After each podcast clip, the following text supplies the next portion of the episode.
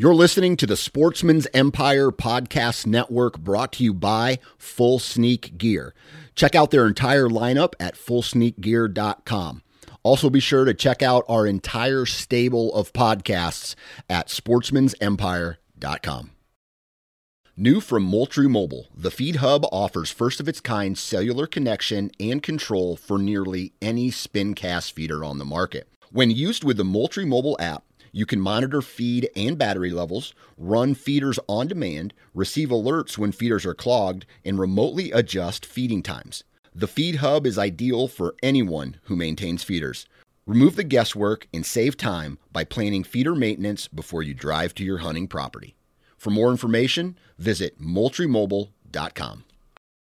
You're listening to the Sportsman's Nation Podcast Network brought to you by Lacrosse Boots. Now, if you haven't heard yet, uh, this is me telling you, you need to take a look at the new boots from lacrosse and they fall under the navigator series now what they've done is they've taken the best parts of a rubber boot and the best parts of your traditional hiking and hunting boot and they've mashed them together to come up with this new line of boots from lacrosse, and that is the Navigator series. Now they have the women's Windrose, they have the men's Windrose, and then they have the Atlas the Atlas series within that as well. So go to lacrossefootwear.com and check out this new line of boots that they have. I've been using mine for a couple weeks now, and I am very impressed with the the fit and the feel. And I can't wait to get them in the woods this hunting season and uh, give them a trial run. So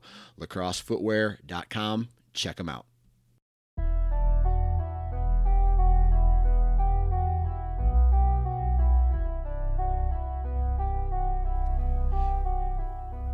Happy hump day, everybody, and welcome back to part two of the South Dakota mule deer hunt recap.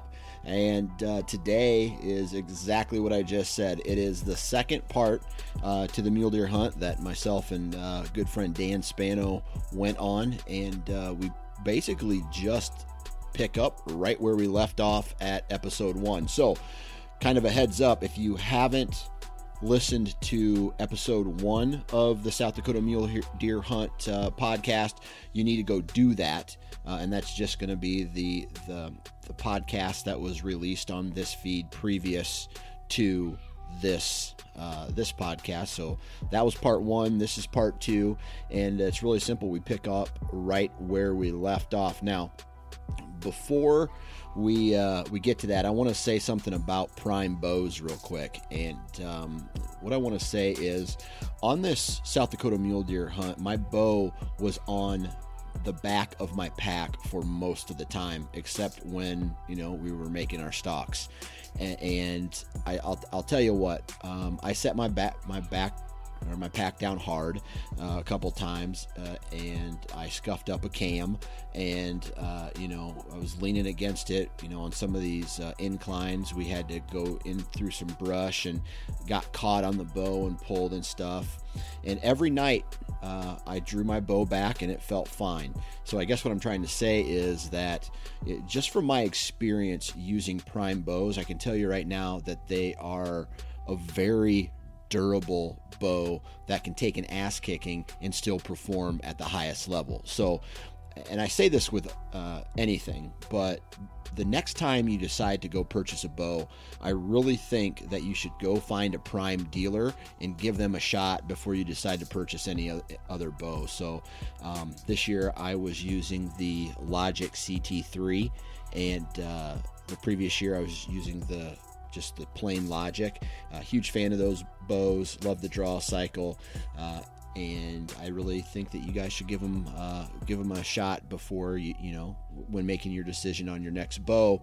Other than that, you can find out a ton more information on primearchery.com. Take a look at all the uh, bows that they offer and read up a little bit about the company too, and uh, you know educate yourself on uh, on their equipment, and I think you're going to be happy with what you find. So, uh, primearchery.com. Now, let's get right back into this part two of the South Dakota mule deer hunt episode. All right, now we're ready. All right, so we're back here now, and this is part two of the uh, of the South Dakota mule deer hunt episode, and uh, I'm back again with Mr. Dan Spano. You are back in New York, and the first question I have for you is: has has that trip that we just took uh, took kind of sunk in yet? It has, but it still feels like it feels like foggy for some reason. It feels like there's like the whole story is there. I can see it, everything happening, but almost feels like a dream. Yeah. Like you're you're kind of like in la la land, you know, right. like that that for those five six days we were there. But um, it's kind of settling in now. Like I, I got some meat in my sous vide right now that I'm gonna have tonight for dinner, and I think once I start doing that, it's gonna be uh, it's gonna be coming full circle for me. So. Right. Right. I uh I made a bowl of chili with some of the hamburger that you gave me, and uh, it turned out really well. I mean, obviously it's chili, so it's not like you're you're uh, adding, you know, you're, you're getting to taste the full flavor of the meat. But I, I used it, and for some reason, it just tasted better because we packed out packed it out. that's that's my uh, that's what I'm kind of hoping for tonight to get like more of an appreciation of it because you know the, the amount of work that went into it. So right, I'm, I'm, I'm looking forward to taking that first cut and that first bite tonight. So. Right. So that's where we kind of left off, and I just want to quick finish up on the pack out before we move to the rest of the story. And you know, I was talking to another guy uh, earlier today, and uh, I, I was talking about the whole pack out with him, and I was talking to him about how uh, we didn't really celebrate the kill until we got the meat back into the cooler in your truck.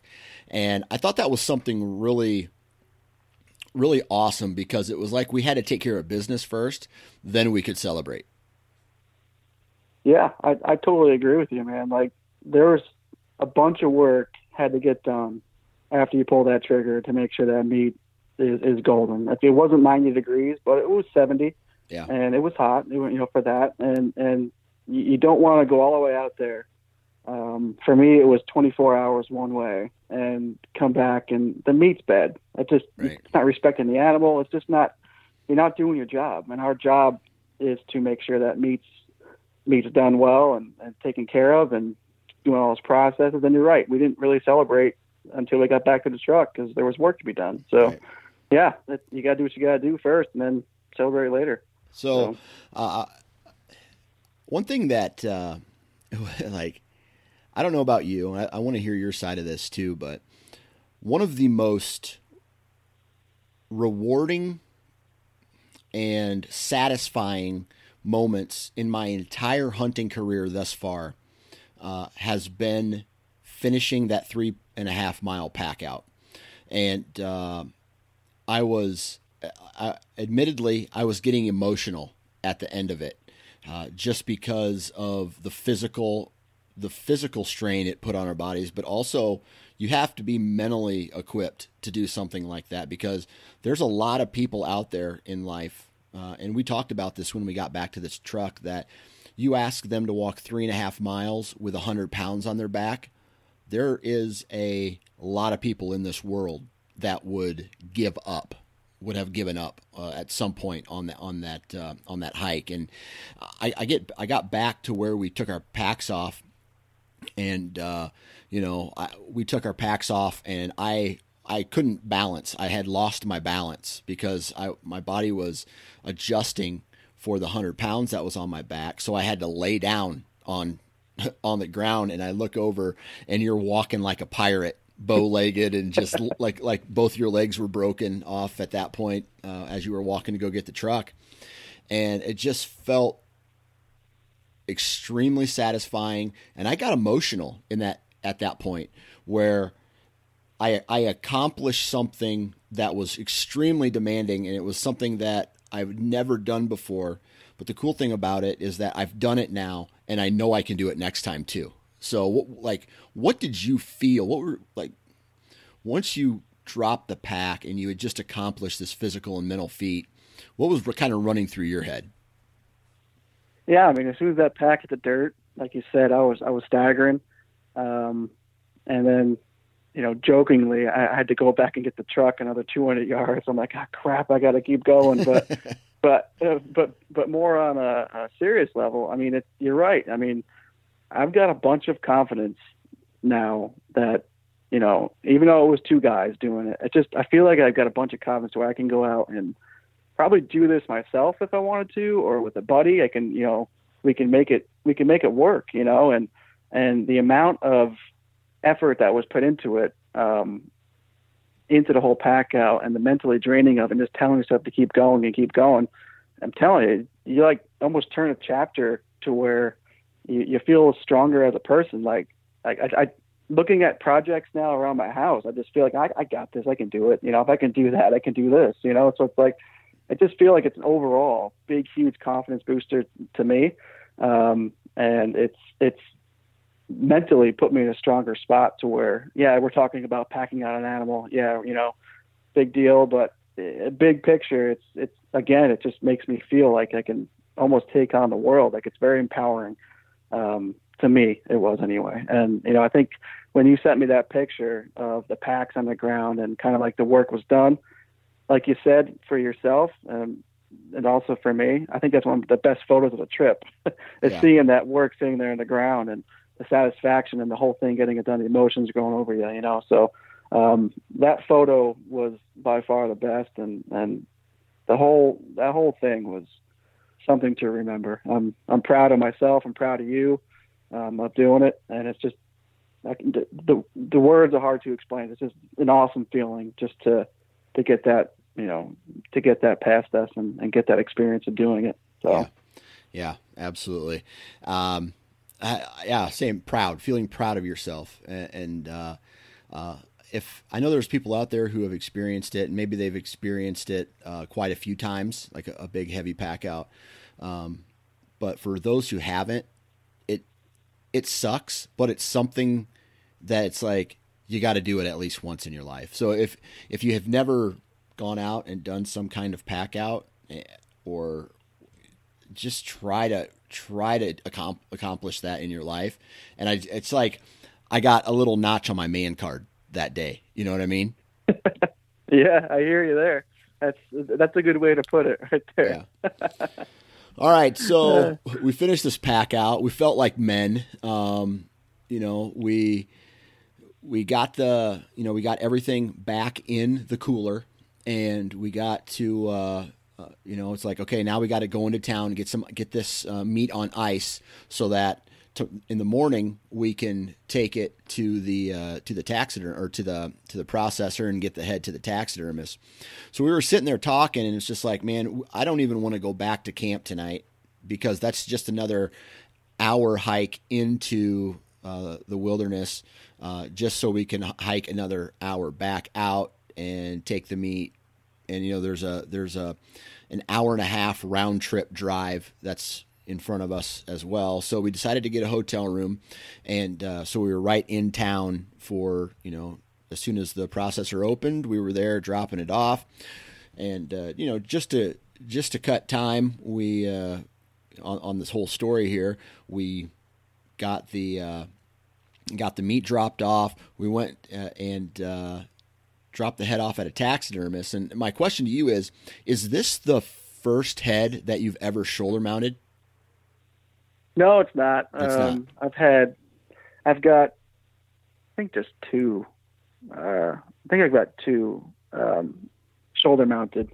This will be the third, and this will be the biggest. Mm-hmm. Um, but yeah, I mean, I don't know if we said it in the previous uh, show or not, but it was you know, six and a half years old. I, yeah. us looking at it, I, I think I would have said four and a half or five and a half, but six and a half years old, it just blew me away on yeah. how old it was. You know, it's yeah. just um, being able to outsmart that, being able to outsmart that uh, that deer the way we did was was also another notch in my man card. I think yeah. as well. You know, yeah. So, you know, but anyway, strategy and a little bit of luck kind of played its role yeah. in the harvest in the harvest of that animal. And um, I think we were driving we were driving back into camp that after we dropped it off, right? And the, the taxidermist sent us uh, or sent you a text that said it's uh, six and a half years old and it scored like 151 and three eighths, I think, something like that. That's correct. Yeah. Yep. So Yeah. and uh, so we kind of got some some closure on how old that deer was, and, and that's uh, that's something that we talked about. You know, we're like, we just beat a six year old deer the for the first time ever on a spot and stalk hunt, and you know, like typically if a whitetail buck lives to six years old, um, it's uh, it's a smart animal, and it's been it's had close encounters over that past six years, either with hunters or predators or cars or whatever. So there's some very canny animals, you know, that are, are able to make decisions. And one thing that I, uh, I am pretty sure that we uh, we talked about it on the first uh, on the first episode, but this buck came down off the hill and went around this rock formation three different times before it decided to drop down into the drainage where we eventually shot it. So it was it was awesome to watch it use its brain to basically look around and see if there was any danger there. Like it was scouting for danger as opposed to just reacting to danger. And that's something that you don't get to see very often here in uh, you know in the Midwest. It, like a, a deer basically just circles downwind before it goes into its bed.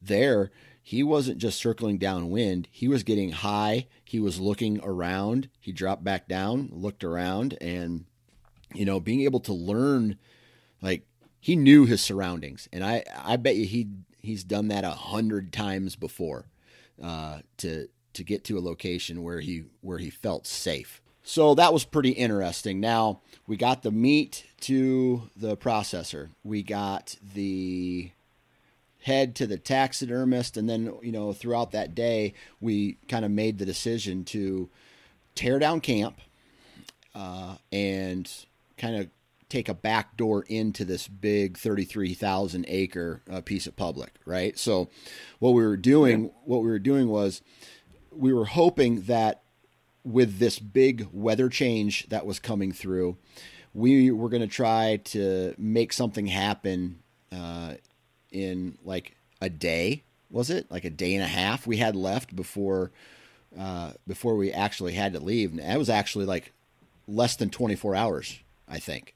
Yeah, it, it was a it was going to be a tight window because the weather was supposed to change. That was that like Tuesday. We right. got to that other side, and by Wednesday afternoon, they were talking about some some winds coming in and whatnot. So yeah, and like winds and uh, what was it, six to eight inches of snow, 60 mile an hour winds that were going to result in a temperature of zero degrees. And um, so, you know, we were sitting there and we were deciding what to do. And I think we both made the right decision when we said, dude, we just need to leave because we did not have the equipment necessary to have you know hunt in those type of conditions. I mean especially as far back as we were going and up these hills and down these hills you know you start adding snow into the mix.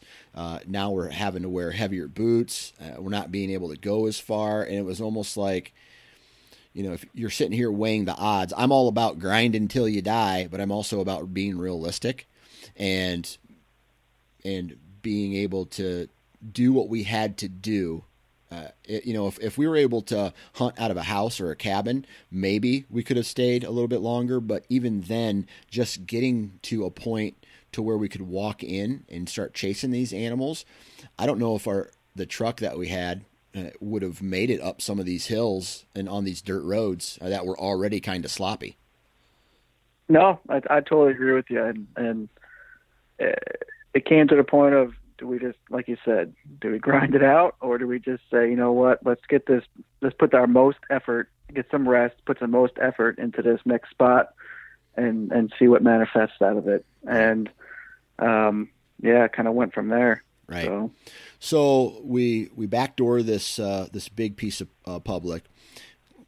You know go up the go through the back roads and uh, get to a parking spot.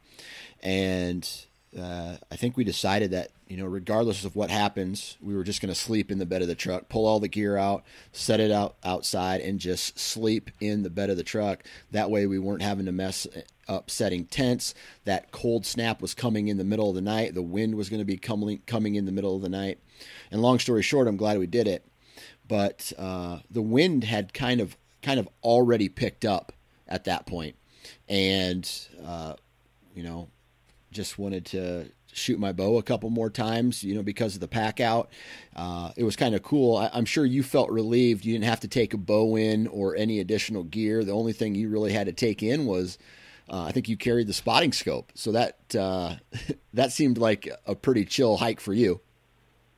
Yeah, spotting scope and just you know game bags and and then a kill kit and that's all I and a puffy jacket. Puffy that's all. I had and some water. Right. And some Clif bars now. Right. Clif bars, Clif bars. Key, so. Right.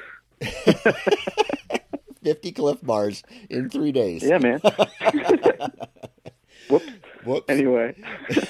so, oh, man. Uh, so here we are. Uh, it's now it's like what 70, 75 degrees. So it's pretty warm.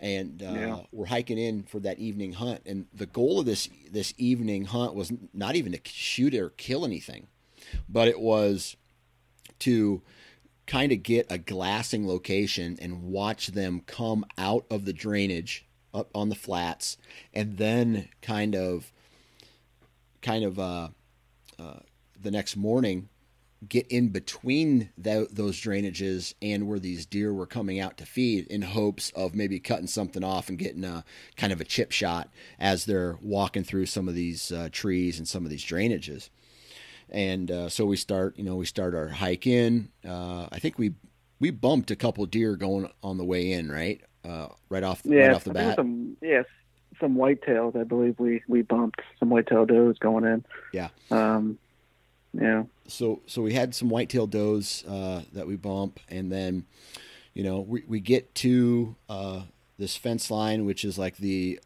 official I guess the the actual wilderness to where you can't you know you, you can't uh, drive any vehicles in there. So everything was from foot from the parking area, and so our goal was to go what like two miles back in there, two and a half miles back in there, and glass, then turn around and, and hike two and a half miles back to the truck. Well, we go down into a little creek system, pop up. Uh, it's flat for a while. Hop that fence, and then um, hike up on you know hike back up onto the flats again. And out of the corner of my eye i noticed something flicker. And i was like what is that? And i look and in the shadows of one of these hills was a mule deer a mule deer. I couldn't tell if it was a mule deer buck so i think what did i say to you? Was just like you just walking. you just you you just said keep keep walking. Get your hand keep walking. I was like all right no problem. Keep walking and and uh, you come, you put your binos up, and you just spot it. You keep walking towards me like nothing happened, and yeah, and you, we we had something going here. So. Yeah, yeah, that was that was crazy, because what I've realized, and you know, you know, when we were tracking this deer, eventually, you know, eventually we track him, but these deer will let you walk by until you stop. If you stop then they start getting spooked and then they'll run. But if you walk by them, they assume that you never saw them. And yeah. that's exactly what happened. This this buck saw both of us. And we were walking and we just I put my binos up for a split second, identified it was a, a, mule deer, and it was a mule deer buck. Didn't really know how big he was. I just and that was the goal, right? I mean, we wanted to shoot another deer before it was time to leave. I didn't care if it was a doe or a spike or whatever. I just wanted a legal animal, and uh, so I said, "Keep walking, keep walking." And I saw he was a buck, and so we we walked out of his sight line, and then from there it was on right? I mean, it was we know where he's betting, and then me and you were kind of putting a game plan together of okay, here's how we need to stalk in. Uh, Dan, you're going to stay here and you're going to watch. So if he if he busts out, you you might have a good shot of you know where you know where he's going to go, and yeah. so I started I started the stock, and the wind was kind of coming in our face. He was in the shade of the hill, and the wind was blowing over the hill right down to him, just like what you see on these YouTube videos, right? Like a, a guy glassing watches a buck go to bed, and then they come up over the hill and they shoot him, and uh, that was that was my goal on this whole on this on this stalk. And the wind was blowing really good. It was consistent in one direction. Uh, so i dropped my pack and i I, am see, I drop my pack. I have my binos on. I have a wind checker and my rangefinder and my bow, and that's it. And I loop all the way around. Probably from where he's bedded, I I looped probably 300 yards.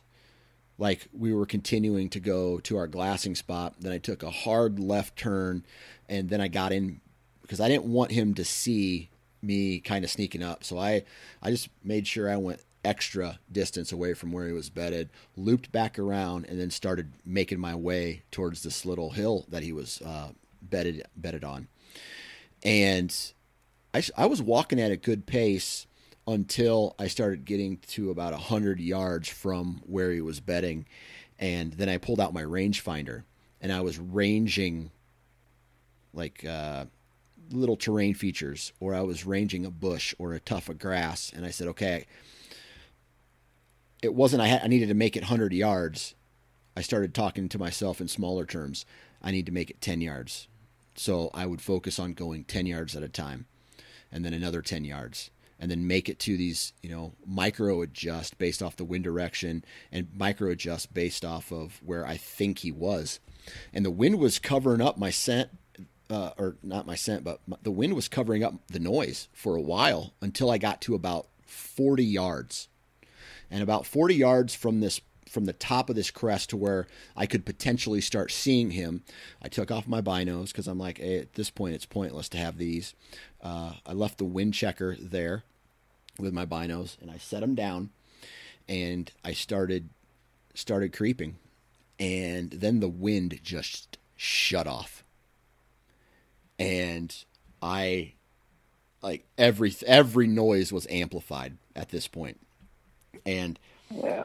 I was basically every step was not just taking a step, but it was stand on one leg and then you feel your boot touch the tips of the grass and then you just slowly lower it just as softly as possible until all your weight is on that foot and then you slowly pick the other one up and you do that and I it took me to cover that last 40 yards to get to the ridge to the to the top of the hill to where I could potentially start seeing down on him. 40 yards took me about 30 minutes, maybe even a little bit longer.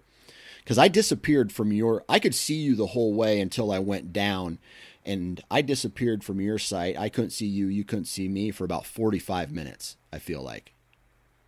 Yeah, I'm like, I hope we didn't go on a different on a different route or something. Like yeah. we we got mixed up, you know what I mean? But yeah, but yeah, no, you were moving at a snail's pace because, like you said, that wind just went to nothing, and I was, I had my wind indicator make sure that I wasn't going to mess up anything, and, and I couldn't see the deer where I was. I did not want to get visual of anything. I just wanted to. Hopefully, you were going to pop up soon, and we are going to go from there. And yeah. so, so I start I, I start able to see the the, the backside of this hill. My wind is still consistent, so I was feeling very comfortable with what direction my wind was going. And God knows that I I stunk.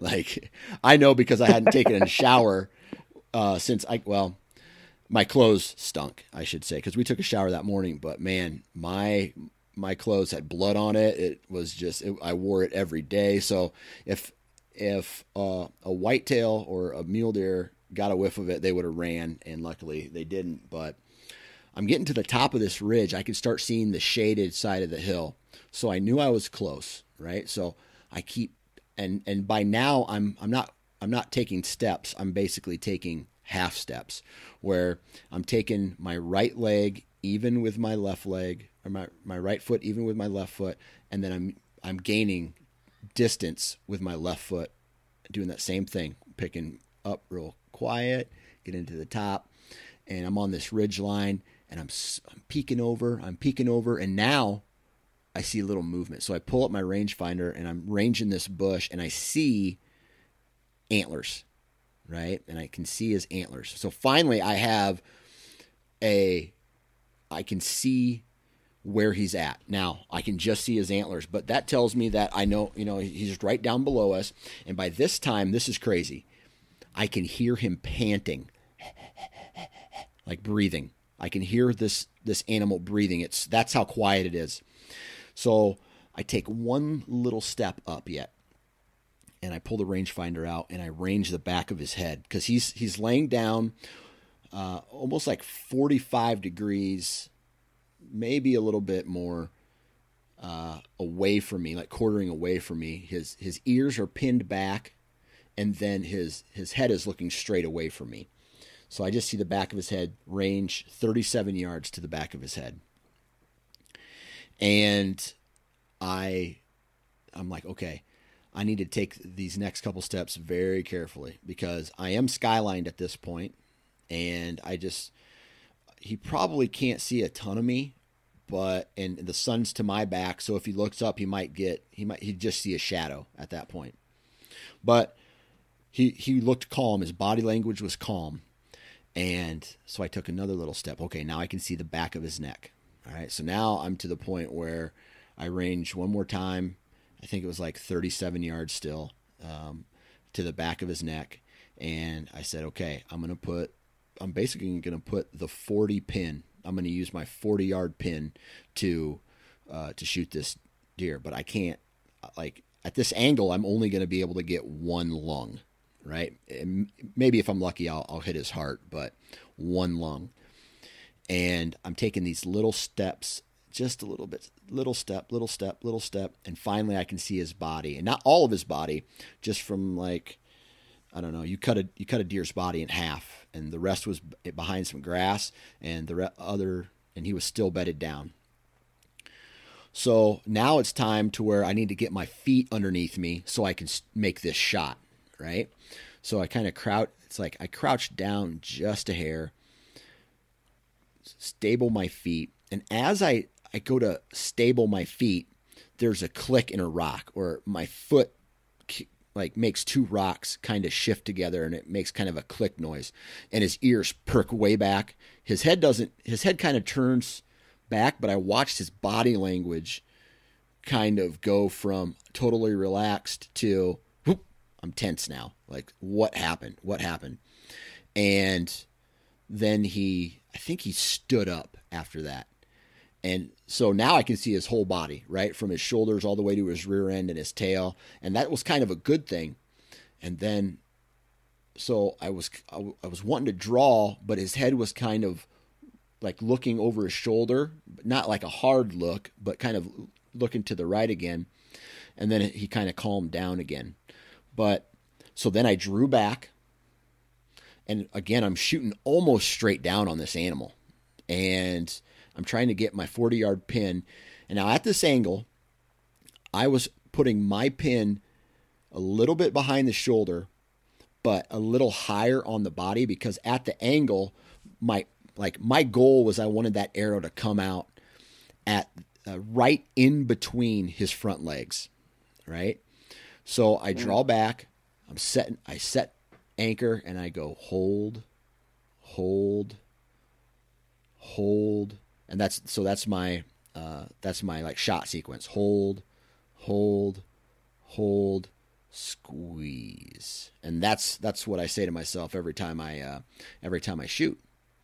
And as I'm as I get this uh, centered, and as I'm going through my shot se- uh, sequence, going to squeeze, he he shifts his legs and his whole body shifts backwards and I can see it through my sight casing, but it's too late because I've already pulled the trigger on like I'm in the process of pulling the trigger and the arrow goes off and his whole body shifts backwards. It's, it was almost like he stood up out of his bed but never adjusted his feet.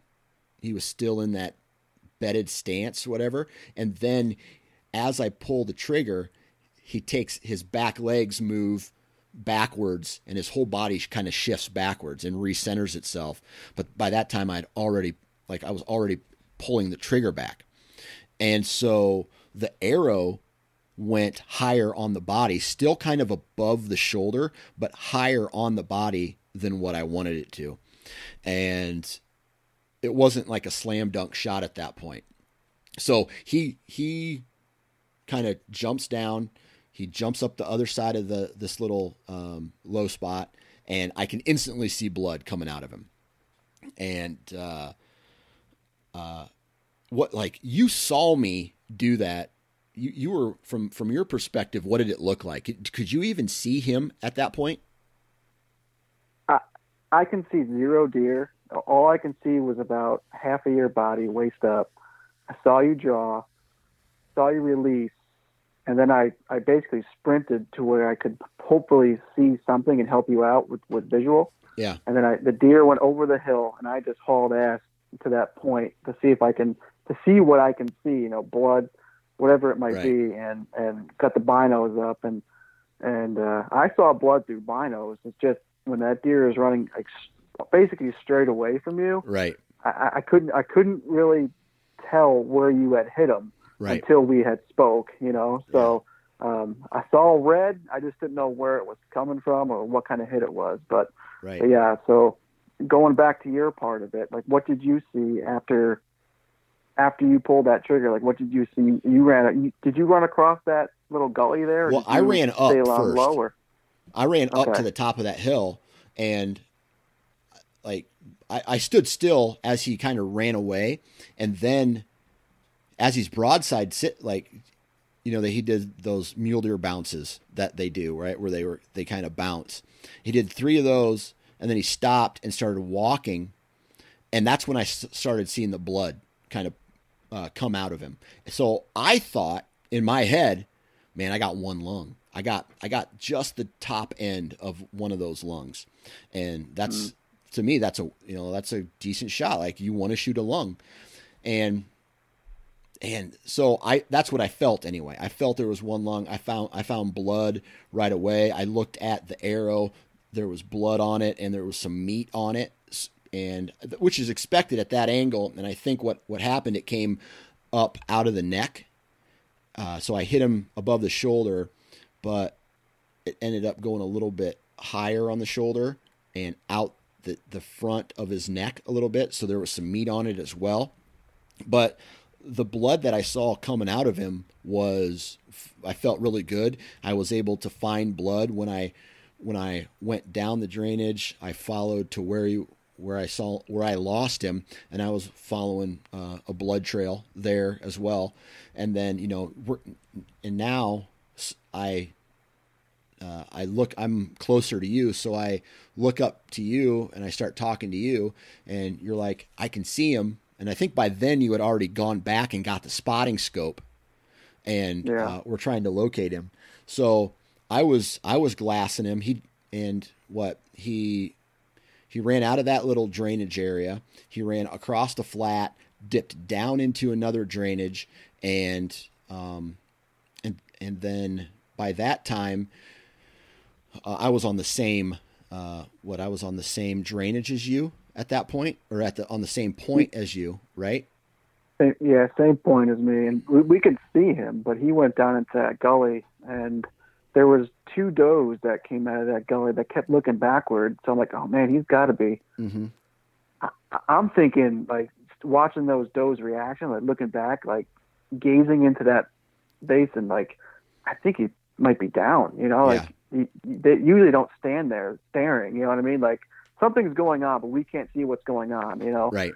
So you and I, we're like binoing like crazy, trying to see what's going on. And all of a sudden, I see him kind of, uh, he kind of peeks out of that little corner and goes through those little pines, and he doesn't look good. You know, he No. looks like he's. I'm, I'm, I remember telling myself, dude, go down, go Yeah, down, just right. go down, you'll be all right. Just go down. You know what I mean? Like Just I'm lay down. talking to myself, Yeah. lay down. Yeah, you know. So And he was um, shaking. His then, his back his his tail was shaking. Right. yeah, Um, I Yeah. felt like his legs, back legs, were getting unsturdy, and mhm. he wa he just didn't look good. His head kept falling, his front head kept falling down.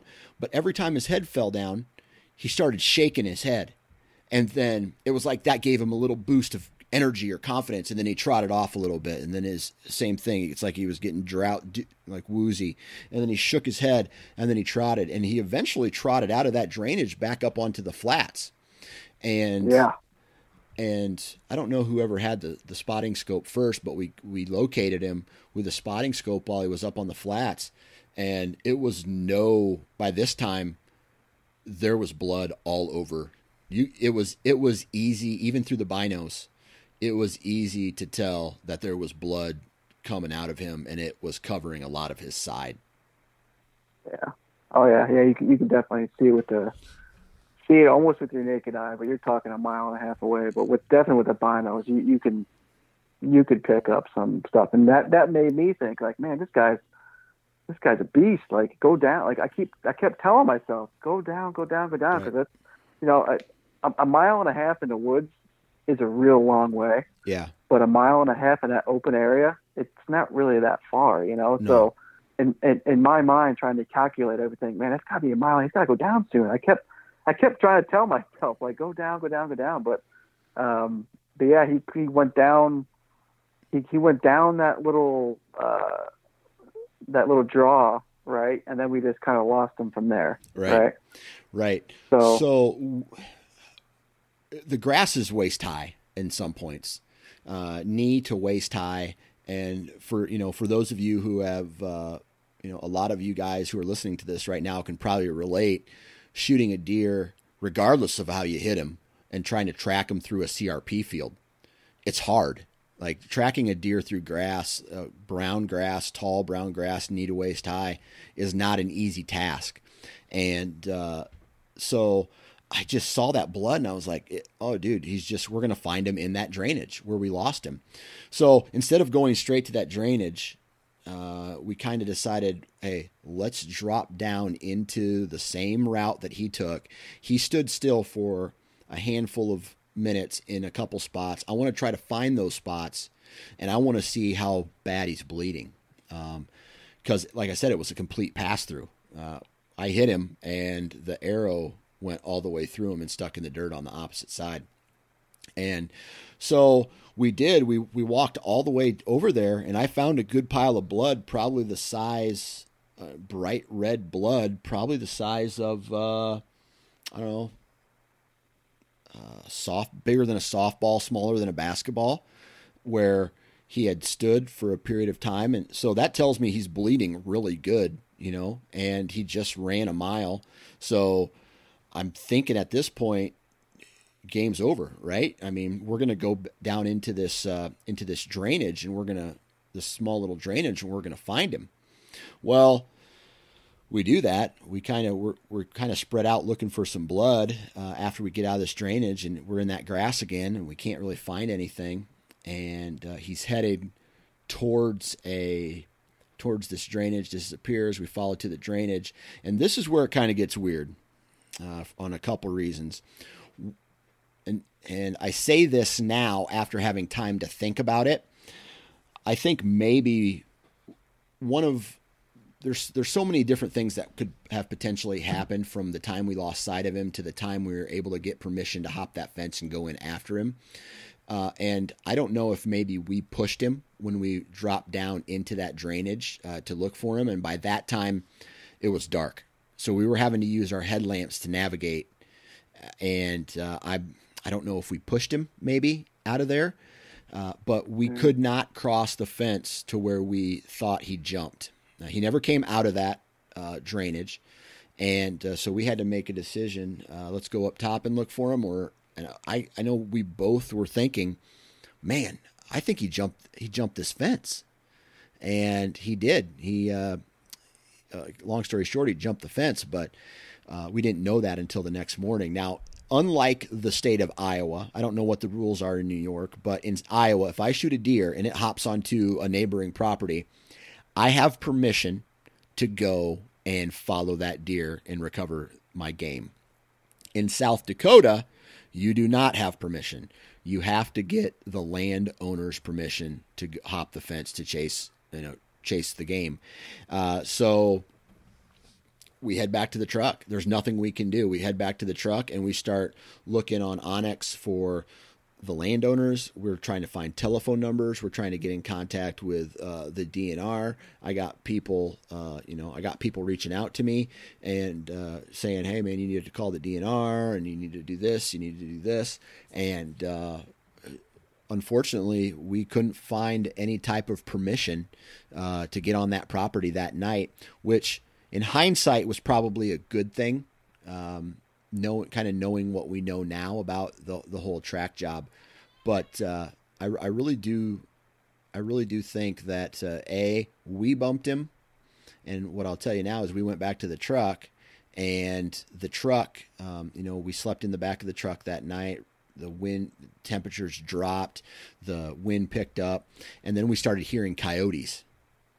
So yeah. I don't know if potentially the coyotes got to, you know, bumped him, or it was just a one lung hit and he decided he's not going to die off a one lung hit, or maybe we were too aggressive in our tracking. But kind of long story short, man, how many we, we, we drove, we got permission to hop the fence, and we started we started looking for blood, and uh, man, we found some blood this is this is the short version of the story because we eventually grid searched and binoed coulees and drainages. Like, how many acres do you think we looked in? Thousands. A thousand, but I know my I wear a Fitbit, and we probably that second day of tracking, we did probably close to anywhere from ten to twelve miles, grid searching, uh, cut everywhere. Which went between the private land we got permission to go on and the public as well. And we scrubbed we scrubbed that as best as we could before that storm was going to hit. You know, um, and I mean we crossed you you crossed a, a, a, the creek because mm-hmm. um, you saw some crows flying. We thought maybe uh, we can go over there. Maybe we can find a carcass or something. And but yeah, we we did not. We did the best we could for what time frame we had yeah. To, to try to find and recover that animal. Yeah. You know, uh, we looked um, for him for seven hours, I think it was. Yeah, easy seven hours for sure. Yeah, yeah. definitely. So we, we were looking for looking for this animal for seven hours. I mean, we we walked through certain parts, you know, multiple times, and we did we did uh, end up finding blood after he jumped the fence, and kind of, I don't know, uh, just kind of took it slow at that point, and we saw we saw where it looked like he dropped down to a knee. His front leg yeah. went all the way down. He put his his elbow, I guess you would call it, into the dirt. And there was a couple spots of blood over in that area, but then, you know, again, he walks into this waist high grass and it was like that's where he was going to try to bed down and i don't know if we bumped him or those coyotes bumped him uh, but he just was not found, and um, I it was just frustrating because I just felt that what I did with my arrow, I like I feel like with the blood that we saw, I hit one lung, and uh, you know you hear stories about deer that survive after getting hit on only one lung, one lung shots. Uh, so then it obviously you start you start thinking right? I'm, I'm laying there in bed that night and I'm going, okay, did I really hit a lung? Did I hit him in his neck? Did I hit him, you know, too high? Was it all meat? What was the angle like? Oh, did we bump him? Like all these negative thoughts start, start running through my head. And at that point, it's just like, all right, it's time to put the miles on the boots and it's time to, you know, grid, start grid searching. And, and unfortunately, that's what we had to, uh, that's what we had to do. Yeah. Yeah. I mean, it's, it's it, kind of shitty going from such high highs mm-hmm. that one day to, to such low like you get knocked down a peg like this is reality man you're hunting a wild animal um, it's not always a storybook ending you right. know and unfortunately that's that's what happened here and and we can we can second second guess ourselves you know all the way to you know till eternity but um, we did what we did, and we did the best we could to try and recover the animal in the time frame we had.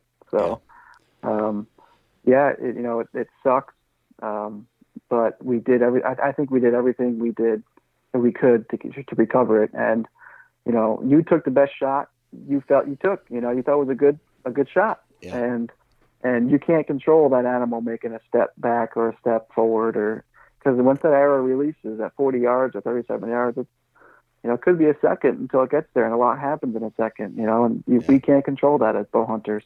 Yeah. So the animals, Mother Nature can, Mother Nature takes that takes control after that. So Yeah. um, yeah, I mean, it's it's hard to it's a hard pill to swallow. Yeah. But Absolutely. we we learned a lot. We learned a lot, and you know, I think you learned a lot as well. So Yeah, that's a fact, man.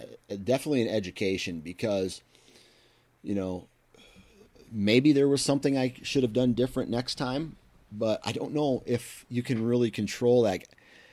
I was going through my shot sequence and I was pulling the trigger as he shifted backwards. And it would have taken like some act of God to uns like basically stop my finger from from squeezing. You know, it's that mu- muscle memory. You know what I mean? You're, Yeah. you're you're practicing that all summer. But at that point, you know, we've accepted defeat, and there was a combination of there's a, there's a combination of things that are running through my head at this point, and one of them is this cold front's come come through, and this cold front has kind of made up the decision for us. Like, okay, we're we're going home because of this nasty weather coming, but at the same time, here's what I'm thinking. I'm thinking, man, I am not gonna hunt anymore after this because I felt like I wounded this animal enough to where, you know, who knows of what's going to happen, but I think it's going to die. I think this animal is going to end up dying because of this, the the shot that I put on it. So at that point, it is a. I feel like I should punch my tag and go home anyway, even if the weather was was uh, nice. I you know I I don't know. I just felt I, that's just kind of what I felt. It's not my state. It's not necessarily quote unquote my animal. I feel like, you know, I, I'm a guest of that state. I'm a guest of those lands, and um, I, I should probably, even if the weather was good and we we didn't have to leave, I I feel like I probably would have just hung it up there because I got my opportunity, and more than likely that animal's going to die, and then I I should punch my tag because of that. Um, what? Let me let me get your opinion on that. What like if if instead of the opposite happening where you drilled this giant and he died in sight, the same thing happened to you. Would you punch your tag or would you keep hunting? I think I would probably punch my tag because, um, you know, it's hard to say it now because we, we've experienced both, you know. So, um, but I think hearing, you know, the role models of, of the particular, you know, hunting industry, like Randy Newberg and all those folks, like if you take a shot and it's not what you thought it was, and it's probably going to kill that animal fatally, then you probably should punch your tag because you've just had your opportunity and you just basically you didn't mess it up, but something happened. You know, whether whatever that sequence happened, whatever that you know that looks like. Um, I, I think maturing as an adult kind of makes you do that. You know, Yeah. like not saying not saying younger folks, you know, don't do that. But I'm, I'm just saying like thinking of a big picture, like what is fair. You know, what is what what should be done. Like you had the opportunity. Um, we did everything we can. Let's go ahead and probably punch this tag and and and call it a day. You know, it's Right. just not.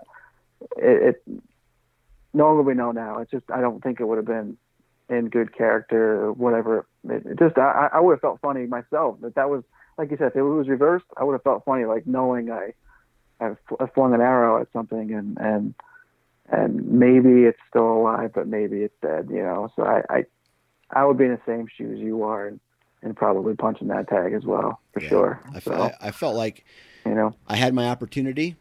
I got I I did not capitalize on it or, you know, or just bad luck, just kind of cast to the wayside, but yeah, I, I feel like I had my opportunity and now I need to I need to quit. I need to go back home. But but that's it, man. I mean, like I just felt like shit the rest of the day, and I think as oftentimes happens whenever you miss a deer, wound a deer, can't recover a deer, you just feel like garbage after a while.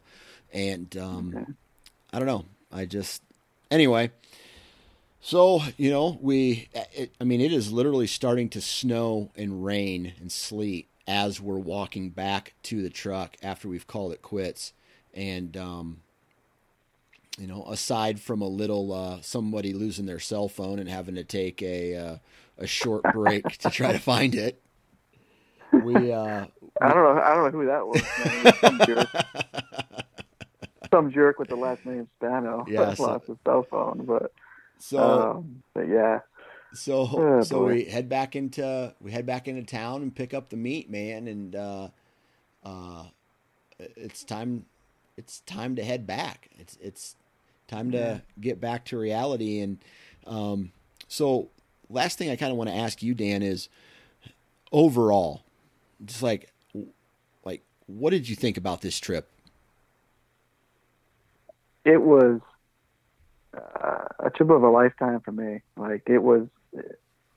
I'm having a hard time finding the right words to describe it. Like, we learned a lot. We had highs, we had lows. It was badass, awesome. We punched our man card a couple of times. You know what I mean? It was right. like uh, overall, it was just like an it was an awesome experience, and I just wish like more people would just take advantage of it and just do it. Like, just do it. Like, get off your ass, go to Buddy or whatever that looks like, and just seriously experience it and just get out there. I mean, it's like I feel like I'm I'm just like I'm not I'm not you know I'm not, you know, Steve Rinella or anything like that. I'm just a normal dude from New York and got lucky enough to go on this on this deal and, and I just feel like it's changed me. It's like I feel like a different almost a different hunter now. It's like I I've learned so much from you, from the animal themselves and just it's an awesome trip. And I just encourage everybody to just take advantage of public land when you can and get out there and do it. It's just I had an I keep saying it, but I had an awesome time. It was like you know we only really hunted for two or three days,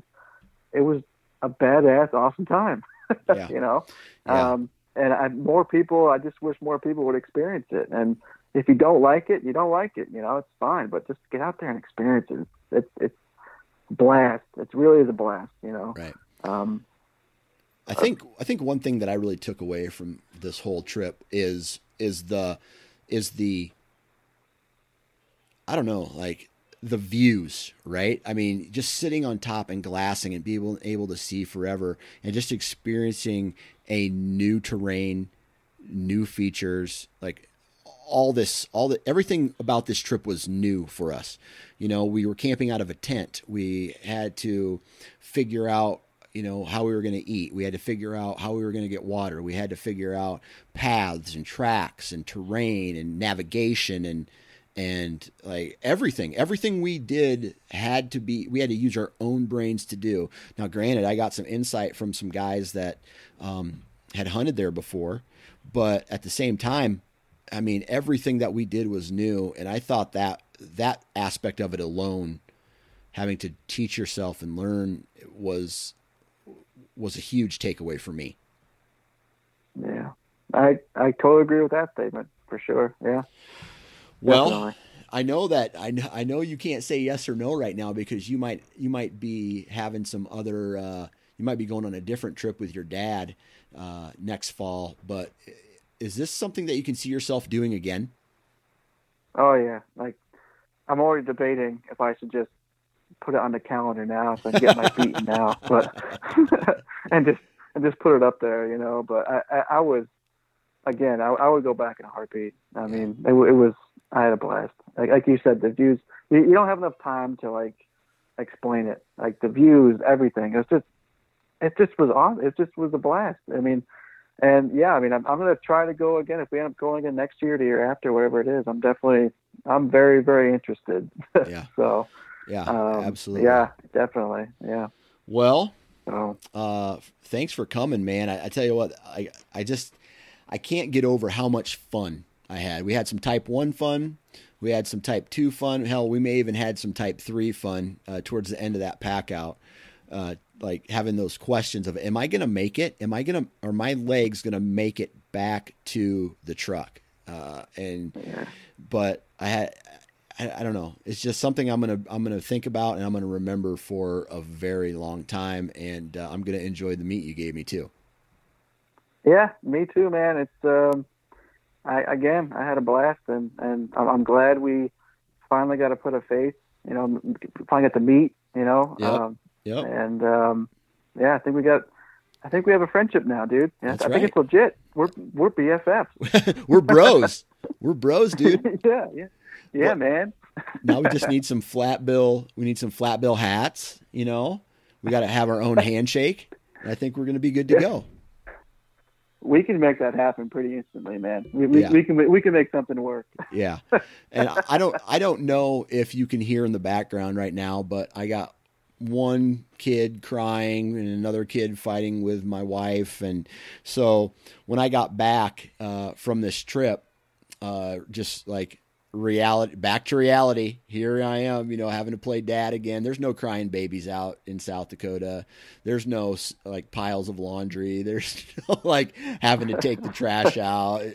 Uh, so you get those i think for a, uh, specifically a man like i think men need that in their lives. Like i don't know i don't know about i can't speak for all men but i i need i need that. I need that getaway to connect with nature and just live primal for not necessarily crazy primal but live primal for you know a week or a handful of days just to get back to i don't know where we came from Yeah, man. I went on a, on a drive back. I was thinking, and my mind was so clear.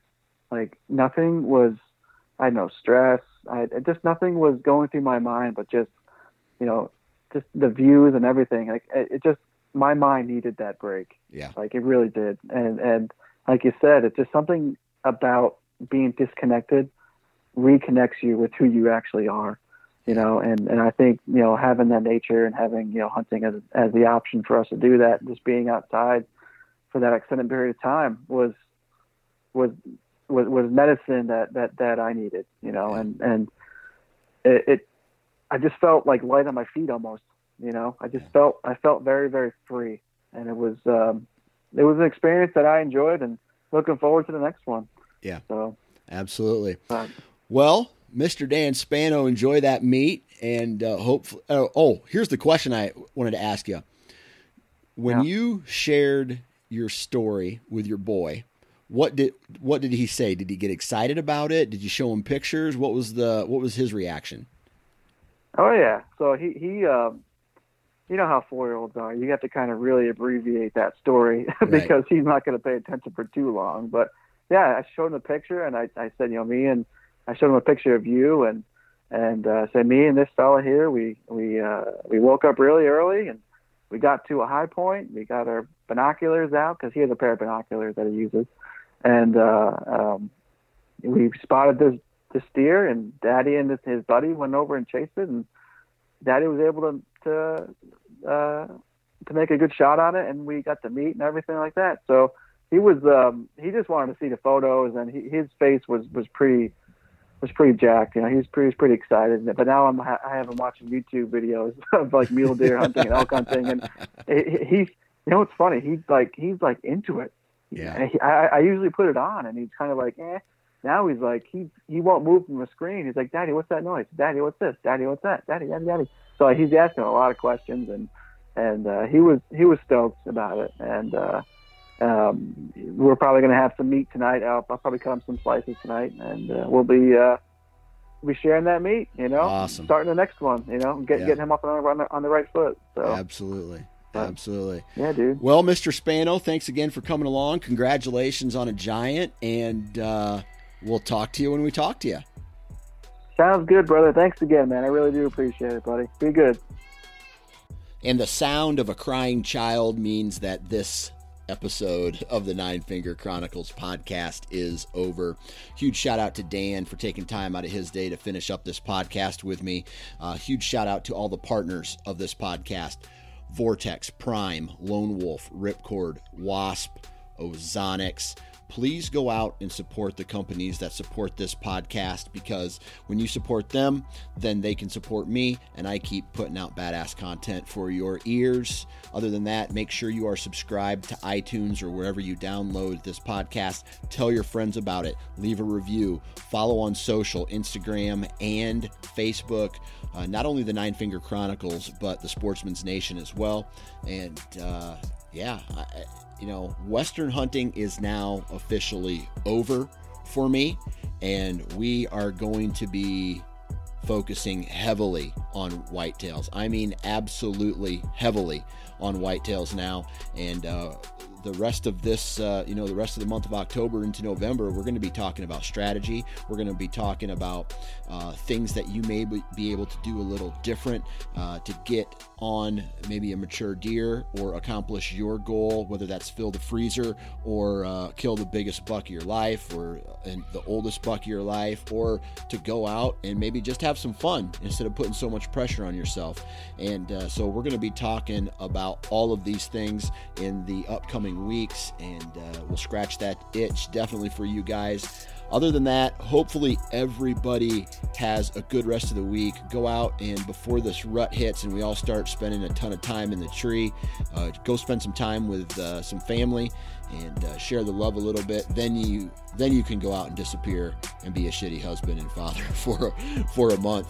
And uh, and then the last thing is if you're going to be in a tree, man, wear your damn safety harness.